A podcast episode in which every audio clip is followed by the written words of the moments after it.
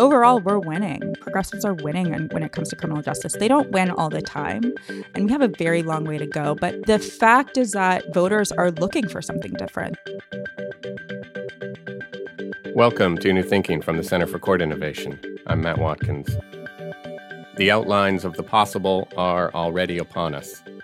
That was the conclusion of my guest today, Josie Duffy Rice, in an article entitled Abolition's Promise it ran in the September edition of Vanity Fair.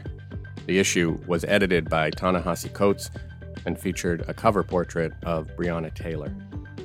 What I've always liked so much about Duffy Rice's writing is her faith in the power of big ideas. But it's a faith grounded in an activist sense of the possibilities of the current moment and of the value of making a difference in people's lives in the here and now. There's a good chance you know Josie already. Her writing appears regularly in a range of well known publications, and she's a guest host of Slate's Political Gabfest. She's also the president of the online news site The Appeal and the host of its podcast, Justice in America. After a long year in America for justice, I thought it was an excellent moment to reach out to Josie and get her take on the movement to change or remake this country's justice system. All that to say, there was a lot of ground to cover. I reached Josie at her home in Atlanta. Well, Josie, first off, thank you so much for doing this. This is obviously not an easy time period for anybody, but you've had some joyous news recently with the arrival of your second child. So, um, yeah, congratulations for that. Thank you. And thank you so much for having me. I love this podcast. Um, I've used it so much in kind of developing Justice in America and thinking about this stuff. So I have to tell you, I'm really honored to be here. Oh, well, that's very kind of you to say. I appreciate it. I thought we could start uh, sort of with the elephant in the room, which is, I guess, the federal election. Oh, was there a federal election lately? Yeah, I heard a little bit about it. I mean, you're in Georgia, right? So you've I uh, am, uh, been am. at the epicenter of uh, the madness. But if we look at the issues that you know you work so hard on, uh, criminal justice, you know, with the caveat, of course, that the federal government doesn't actually have that much power when it comes to changing the criminal justice system. How do you think that the prospect of achieving meaningful criminal justice change has shifted uh, with the election of, of Joe Biden and Kamala Harris?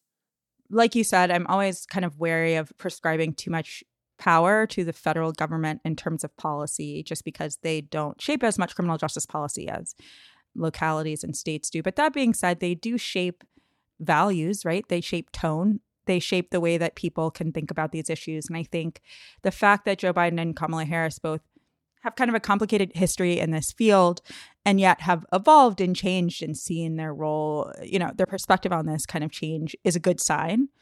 I also think there are some kind of meaningful things that can happen, right? Like right off the bat, we could have a total, a huge swath of pardons coming out of the office from the president we could see a real change in the pardon office at DOJ and the process of pardoning because it's traditionally been prosecutors who kind of cull the field for the president to decide who they're going to pardon and I think it's really ripe for for change in that office. I also think there are other kind of like important things, right? consent decrees coming out of DOJ, the idea that we have a Department of Justice that is willing to hold police departments and police officers accountable. Again, like there's only so much they can do. DOJ is only so big, and there's a lot of corruption uh, in police departments across the country that is not going to get addressed by DOJ. But even the idea that they're willing to, what we've seen in the past four years is that we have a Department of Justice and, and a president who's just categorically unwilling to hold law enforcement accountable. And that in itself, I think, is going to change, I hope, under the new administration. And that's relieving. And I'll just say the last thing is that being in a Donald Trump era, living under a Donald Trump presidency, I think on both a policy level, a media level, as a writer, as a lawyer, it's very hard to play offense in general with a conservative administration. It's very it's much harder to play offense when the conservative administration is the Donald Trump administration, which thrives in chaos and is constantly embroiled in scandal is constantly causing some sort of mayhem that day. It just doesn't really allow people in any field on any topic to hunker down and make the kind of progressive change or push for the kind of progressive change that we want. And so I was talking to my in-laws about the new cabinet picks and in some ways I have like very strong opinions and in other ways I'm like as long as we're not Donald Trump isn't in this office. Already we're just we have it we're going to have a much easier time. Um, I mean, we can't look into the hearts of either Joe Biden or Kamala Harris, but when you talk about how much they have evolved in their respective complicated relationships to criminal justice issues, a lot of their evolution has to go down to on the ground activism and on the ground organizing and the way the conversation about criminal justice has has shifted for the good in, in, in the last years. Like many people, I think that Joe Biden and Kamala Harris, when they made when they did wrong, when they made mistakes, they really believed they were doing right. And that has historically been the case in criminal justice, right? This has been a you know a bipartisan effort to lock up people for years. And the thought was like this not only lowers crime, it makes people better, it stick over the carrot. Like this is how we change things. Hindsight's always 2020. And there's plenty that people should have known in the moment. But now, with sort of the destruction of the past few decades, it really gives an opportunity to look back and think like, is this actually how we want to handle crime, harm, wrongdoing in a society? I think we actually have an opportunity to kind of change that. When you talk about sort of a bipartisan view on things, I mean, I've seen a spate of renewed reporting on this notion that criminal justice reform is a bipartisan issue. How do you see that position right now? I'm not convinced. And in fact, maybe I'm convinced in the other direction that criminal justice is being hindered by both parties. On some level, I think the Democrats and certainly the more left of the left understands that this is an opportunity for change and is open to change. I think the right is not even as open to change as they were four or five years ago, right? There's a lot of lip service paid to criminal justice reform. And when you actually see what happens on the ground, it's pretty unimpressive.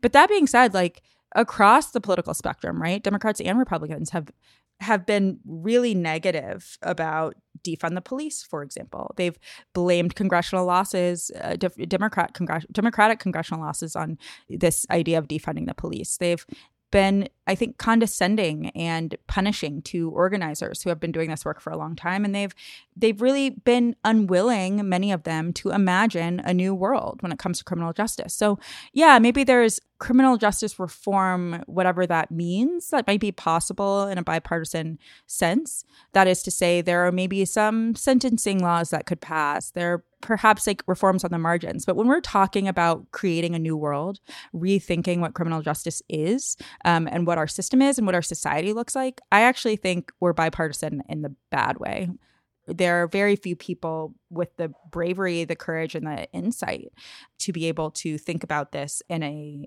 revolutionary way.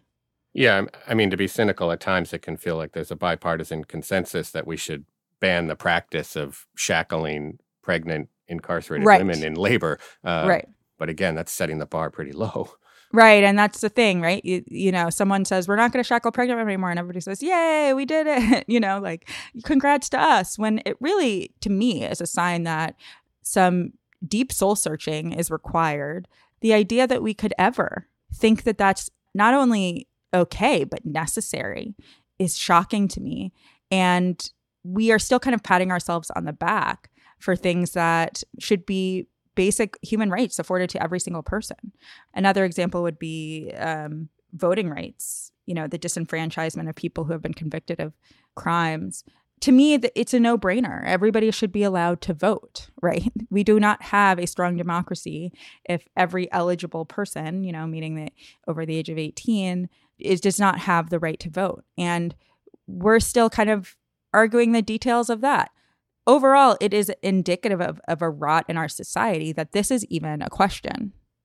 In November, people weren't just voting for uh, a president. There were also a lot of criminal justice uh, issues on the ballot in, in, states across the country. That's something that uh, the appeal, where your president covers so well through the great work of uh, Daniel Nichanian. Are there some results there that you would like to particularly highlight? I mean, I, I, was struck, as a lot of people were, by the, the Oregon vote to um, decriminalize possession of small amounts of all drugs, I think, which is really quite something. I mean, the Oregon news I think is really exciting.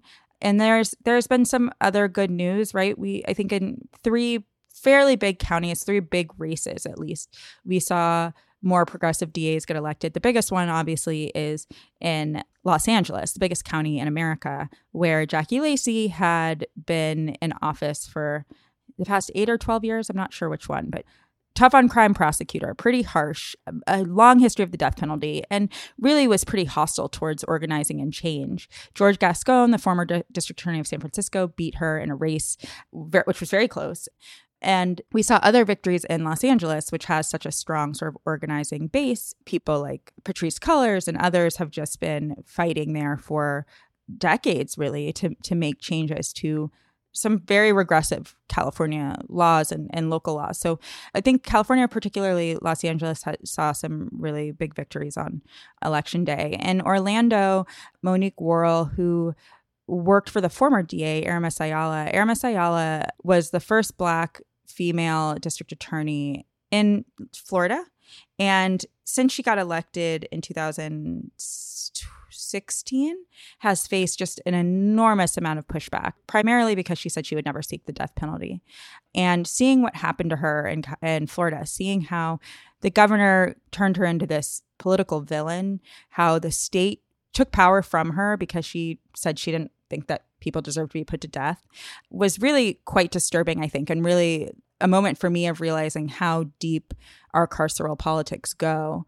Um, and so to see a progressive, a, another progressive black woman win in that seat, I think was really great. And then in Austin, we saw Jose Garza win, who has already begun to change the office significantly. He again beat a fairly, I mean, Margaret Moore was a, a relatively moderate DA, right? She wasn't like the worst we've ever seen, but she wasn't willing to do what the moment called for. And so she was beat by Jose Garza, who has already kind of put together a coalition of defense attorneys. He actually hired one of my colleagues to be his first assistant.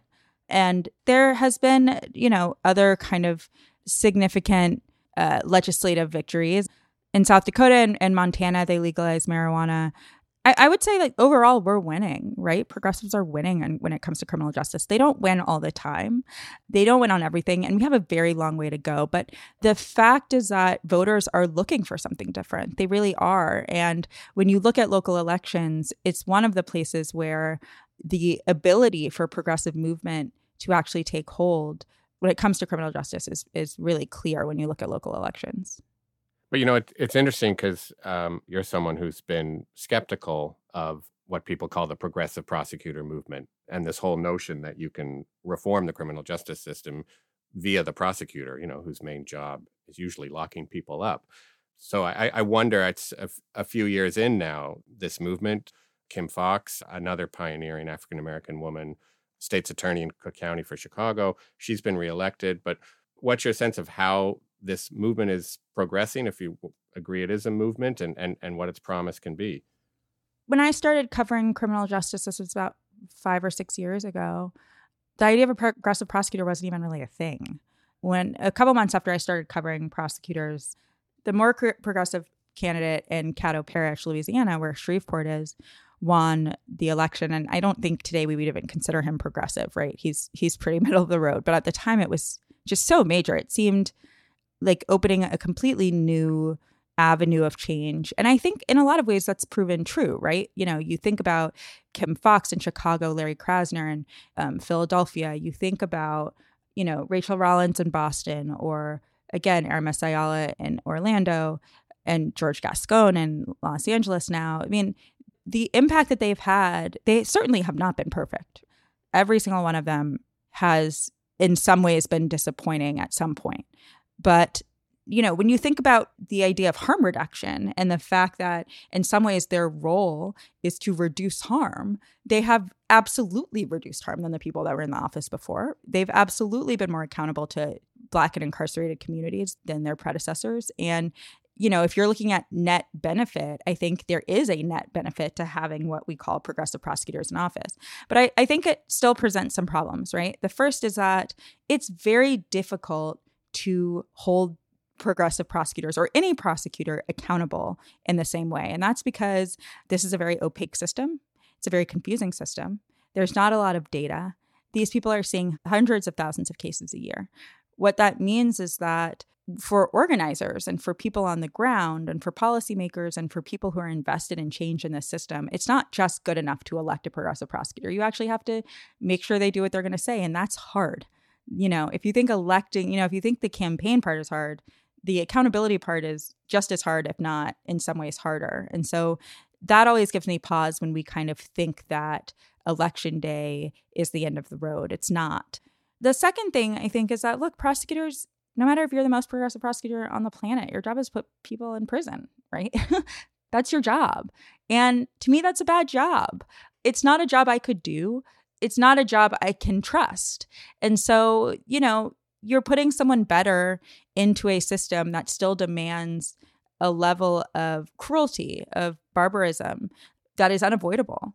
And the idea that prosecutors are going to be the thing that creates the most change that saves us is i think completely false but like any sort of reform we're talking about a couple of different things right? One again is harm reduction. One is like how can we make how can we make the lives of people in this system better tomorrow than they are today?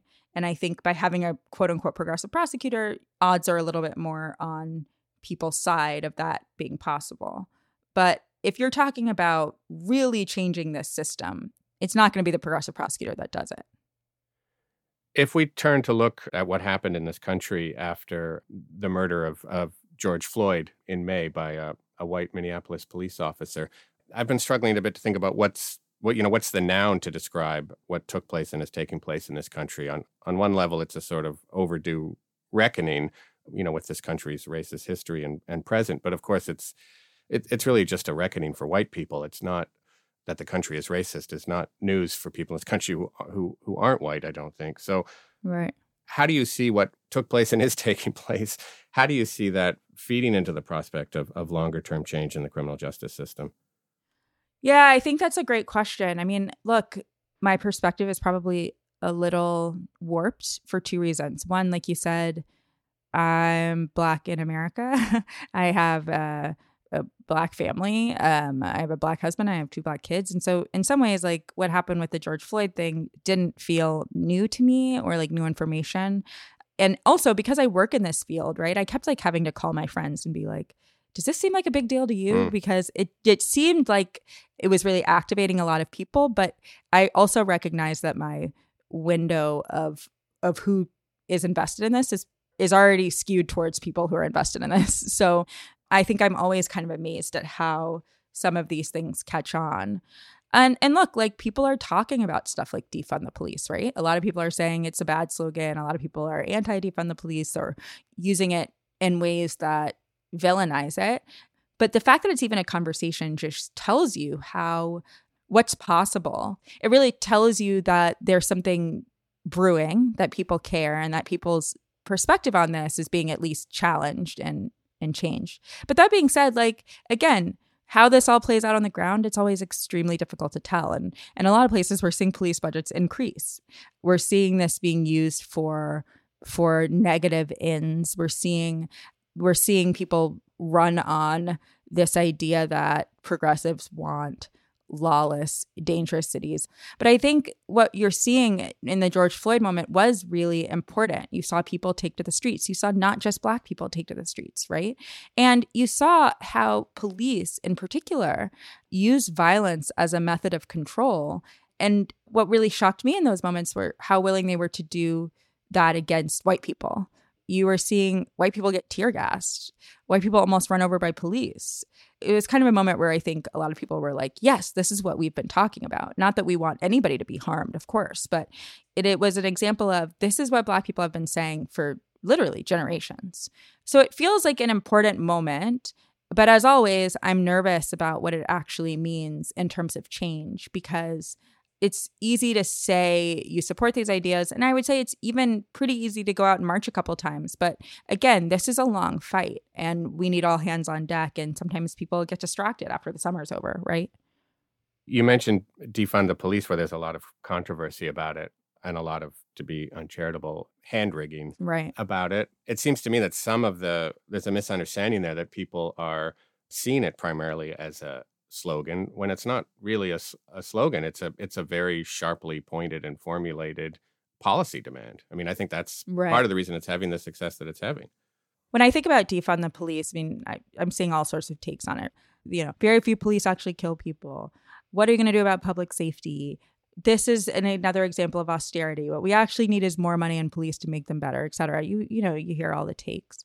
What I don't think that people understand is that when we're talking about, and this is something Ruth Wilson Gilmore has said, and, and Mariame Kaba and people that have really kind of shaped my view on the idea of abolition, we're talking about creation, not destruction, right? And so we're saying, what would you need to create a universe where police are not necessary?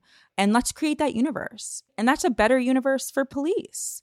That's a major part that I think keeps getting lost in this conversation. Police are not equipped, nor should they be tasked with taking care of people in a mental health crisis, with handling addiction, which is a physical and mental disease. This is not their job. And so to be able to clear the field of some of the responsibilities that they don't need to have and shift those responsibilities and that and that focus to other departments to other people to other um, social services i think is good for everybody I mean, there is a world in which defund the police does have to function as a slogan.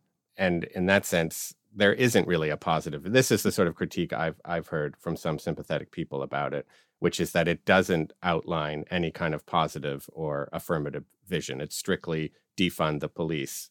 Do you see that as some of the problem to the extent there is one that there isn't a, a positive vision being declared? I don't. And the reason is because defunding the police is a crucial, the most crucial part of what organizers set out to describe. It highlights that there is a force, especially in Black and Brown and poor communities, which is harming people, and that this is not the job of the government to harm people, to make people feel less safe. It highlights the depths of the restrictive role that police play in our in our communities. And i think it's important to make it clear that yes we want better schools we want more jobs we want parks that our kids can go to after school right? We want people to make a livable wage. And we want the world to look for people especially for again poor black and brown people like a world that accepts them that wants them, them to succeed and that wants them to be safe. And a super crucial part of that is defunding the police. Now of course it makes people uncomfortable I get that. It's not supposed to make people comfortable. And I think my response to that tends to be this is what people are trying to tell you. What makes them uncomfortable is the constant presence of law enforcement in their in their world. Um, what makes them uncomfortable is the depths of brutality, of over policing, of punishment that their communities have been subject to for for decades. And what we tend to care about is what makes white people uncomfortable, rich people uncomfortable, suburban people uncomfortable, powerful people uncomfortable. But we don't tend to sit with what makes the people who are actually paying the price uncomfortable. You know, I live in a in a neighborhood that is almost all black, poor neighborhood. The schools are not good. The violence level is pretty high. And I love my neighborhood. I love my neighbors, right? But it's it can be a unnerving place to be sometimes late at night when you're when you know that a couple houses down or a couple blocks away there's consistent violence. So, in my neighborhood, for example, I don't hear a lot about defund the police when I look at like next door or our community boards or whatever. What I actually hear is, I wish the police were here more. But what I think that that misses is that if my community had what it needed, we would not need the police here more, right? If my community had the social services that my parents' zip code has, if my community had the investment that other neighborhoods have, we would not have the same concerns that we that we have right now. So, you know, it's an extreme slogan, and I think that there are a lot of people who think it doesn't work, and I a lot of people I respect think it doesn't work. When we first started talking about this, my dad called me and he's like, "I don't really like the defund the police slogan because it sounds like you guys want to defund the police." I was like, "Yeah, no, that's that's that's exactly what we mean." Thank you. But that is something that people have to sit with. And in my head, if we get to a place where we've defunded the police 50%, that's a pretty significant victory, right? It's not every it's not the whole gambit, but it's something. If we get to a place where people in budget meetings are starting to rethink how we um, have been increasing, you know, law enforcement budgets at the expense of other social services for decades, that's a win. So I don't expect everybody to to like it. Not everybody liked, you know, if you were polling the civil rights movement this time 40, 50 years ago, you wouldn't like what you saw either. but I tend to believe that making people think about big ideas is important. It's your position that, you know, in this great Vanity Fair article you wrote that I'll link to um, on the episode page, that, you know, the police as an institution are just so polluted historically that it's not an institution that can be reformed. It can only be abolished. But would you say that now you would extend that judgment to the criminal justice or the criminal legal system as a whole? I think I would. Yeah. I mean, there are parts of the system that I think are really important. I mean, in theory, at least, our Constitution really does afford defendants rights in a way that when you're learning about the Constitution, like high school civics or whatever, I just don't think you always recognize how crucial that is.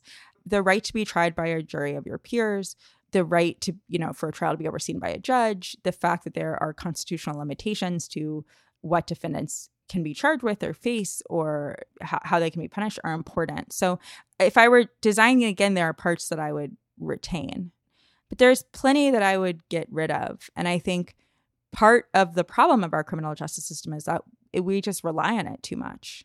If this system was dealing with constantly dealing with real harm, murders and domestic violence, for example, um, if it was constantly dealing with rape, then I think I would feel differently about its efficacy and the value of the system as it's created. But it's actually not normally dealing with real harm. And it really is just kind of processing people in a way that not only fails to address harm, but actually increases it. So the system as designed and the system in practice are very different.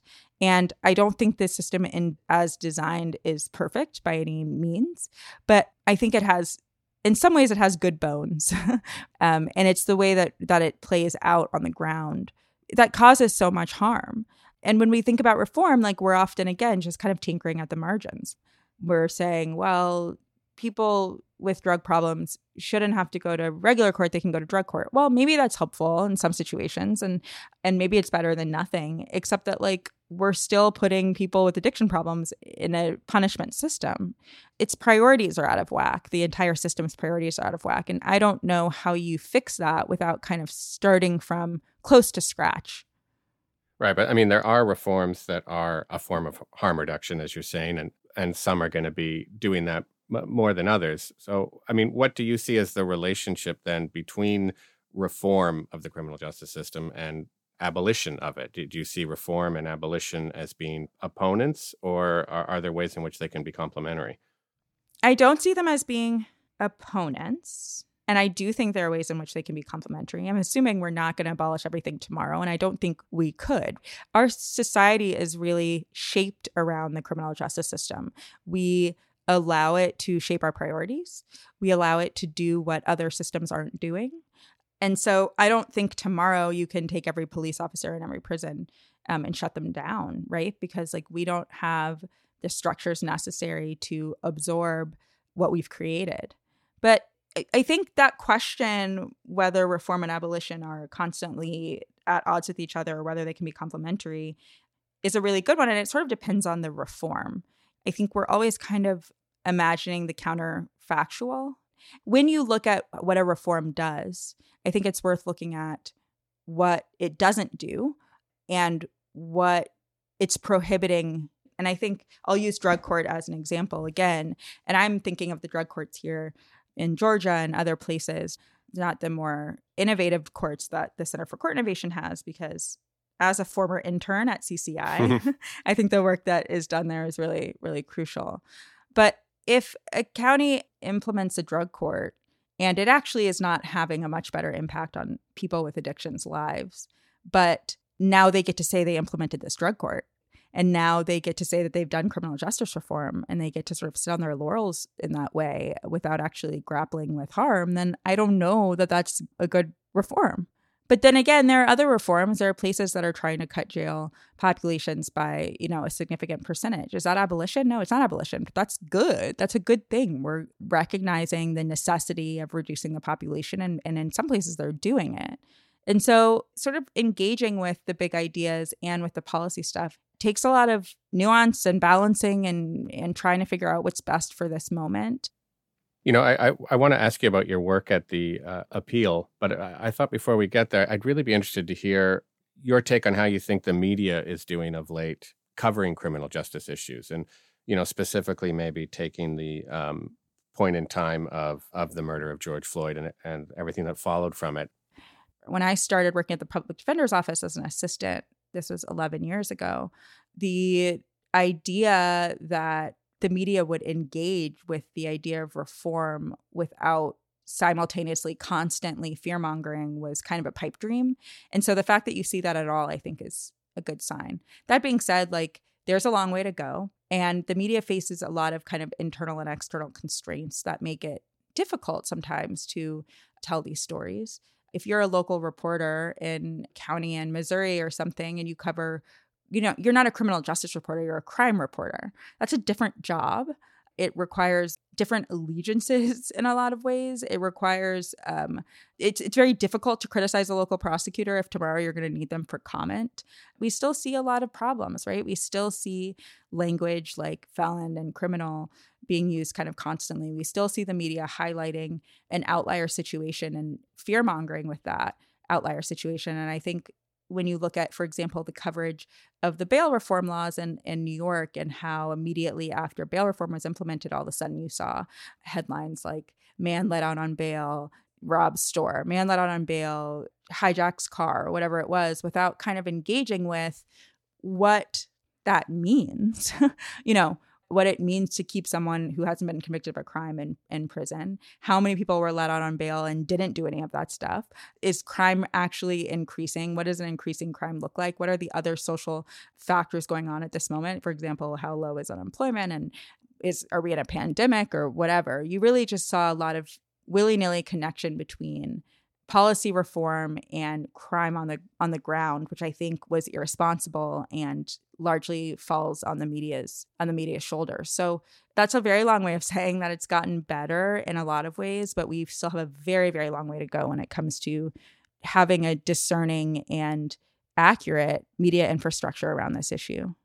As I mentioned, you're the president of, of the Appeal, um, which is you know this great uh, online publication devoted to criminal justice issues, and and yeah, I'm wondering what what you see as the the role of the appeal in the conversation that you're just talking about, and you know, I'd be curious to get your thoughts on what sort of space the appeal is occupying that say the Marshall Project isn't, for example. Journalism in a lot of places is falling apart. It doesn't have the funding it needs. It's been bought up by big corporations and chopped into a million pieces and left for dead. It's being run by big conglomerates like Sinclair reporters don't have the resources necessary especially uh, and by reporters i mean local reporters resources necessary to tell to do investigative journalism to tell big stories to keep their jobs.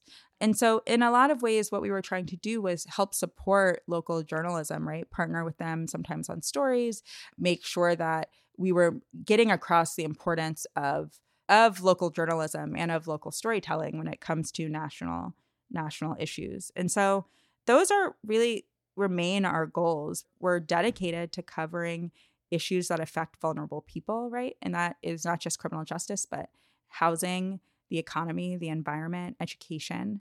And we're very, very dedicated to holding elected officials accountable.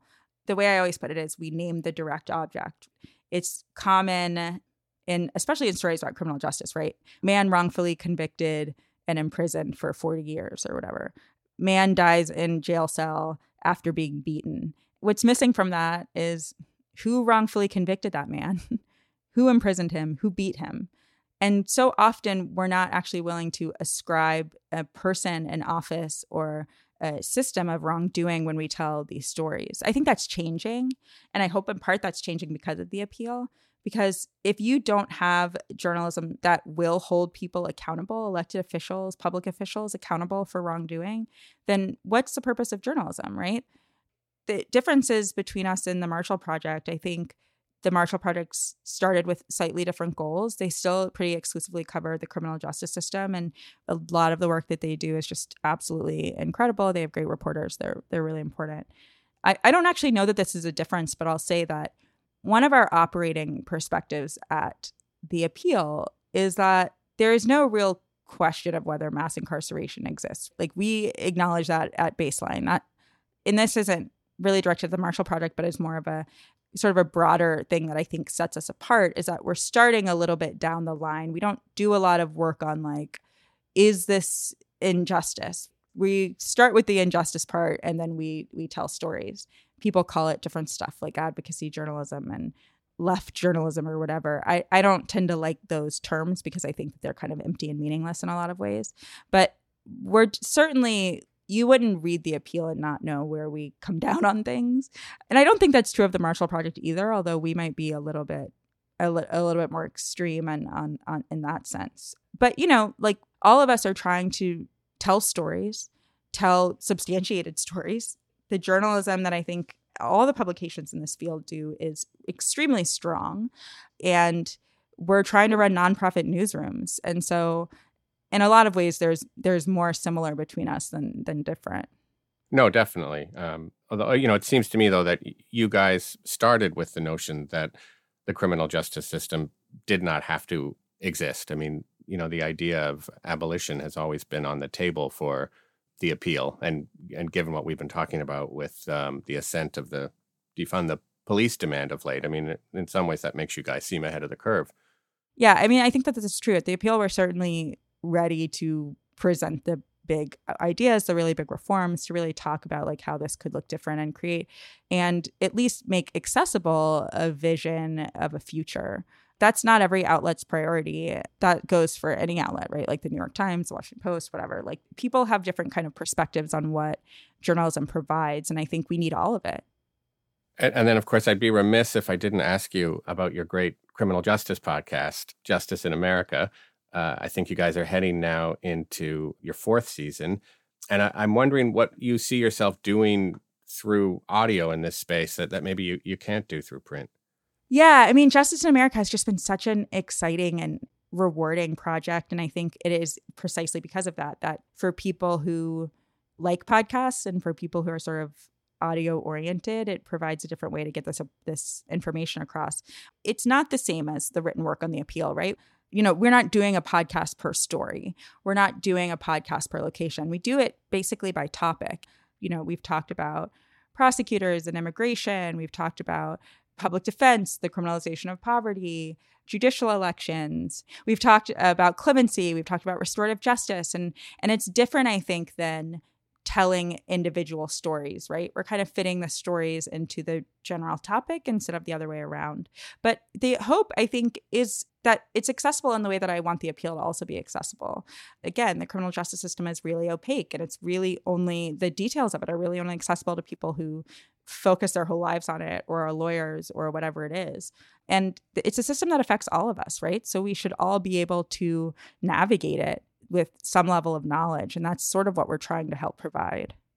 And then just to conclude, um, you know, I, you present your kind of public persona in this space to me anyway. You you seem kind of like a like a happy warrior uh, when it comes to fighting for the issues that you believe in. So I, thought we should try to end on a, a, a hopeful note. And there's been some there's been some notes of that already in in this interview. But I mean, other than the two kids that that we mentioned off the top, um, I mean, w- what gets you out of bed uh, in in the morning? I mean, what makes you optimistic right now about the future and the possibility of of real uh, political change?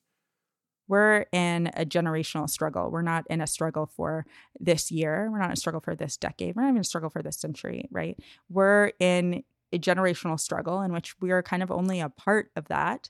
And we're part of something much bigger that can either drive people or be overwhelming. For me, I think it really helps drive me because it gives a sense of purpose and a sense of purpose to future generations. And it means that I'm working towards something that I might not ever see real really the fruits of, but that's okay if I'm if I'm fighting a big fight. So yes, my kids help get me out of bed mainly because they wake up at like 6 a.m. and I have to get out of bed. Um, I, you know, I am lucky to have great friends and family, and all of that really helps kind of not get too depressed about this field. But overall, I think understanding that this actually isn't about any of us, it's about something much bigger, it's about a much bigger fight. And it's our duty to fight it. I find that encouraging. Well, I have to say, I've gotten you know that sense of the the much bigger fight that's at the core of this is I think that always comes through in, in your writing and I, I oh, thank yeah you. I've really benefited from it and, and learned a lot from your work and so I just want to thank you very much for that work uh, both of the the audio and the written variety and uh, of course thank you for finally being uh, a guest on on New Thinking like I'm just so glad we could make this happen so thank you Josie I am too I'm so thrilled to be on so thank you so much for having me. That was my conversation with Josie Duffy Rice. Josie is a criminal justice commentator and activist. She's also the president of The Appeal and the host of its podcast, Justice in America. For more information about this episode, click the link in your show notes or go to courtinnovation.org slash newthinking. For their help with this episode, my thanks to Rachel Barco and Somil Trivedi. The episode was produced and edited by me, you can find me on Twitter at DidacticMatt, and you can follow the Center for Court Innovation at Court Innovation. Samiha Meah is our Director of Design. Emma Dayton is our VP of Outreach. Our music is by Michael Aaron at quivernyc.com, and our show's founder is Rob Wolf. If you like what you've been hearing, uh, please consider leaving us a rating and review wherever you get your podcasts. This has been New Thinking from the Center for Court Innovation. I'm Matt Watkins. Thanks for listening.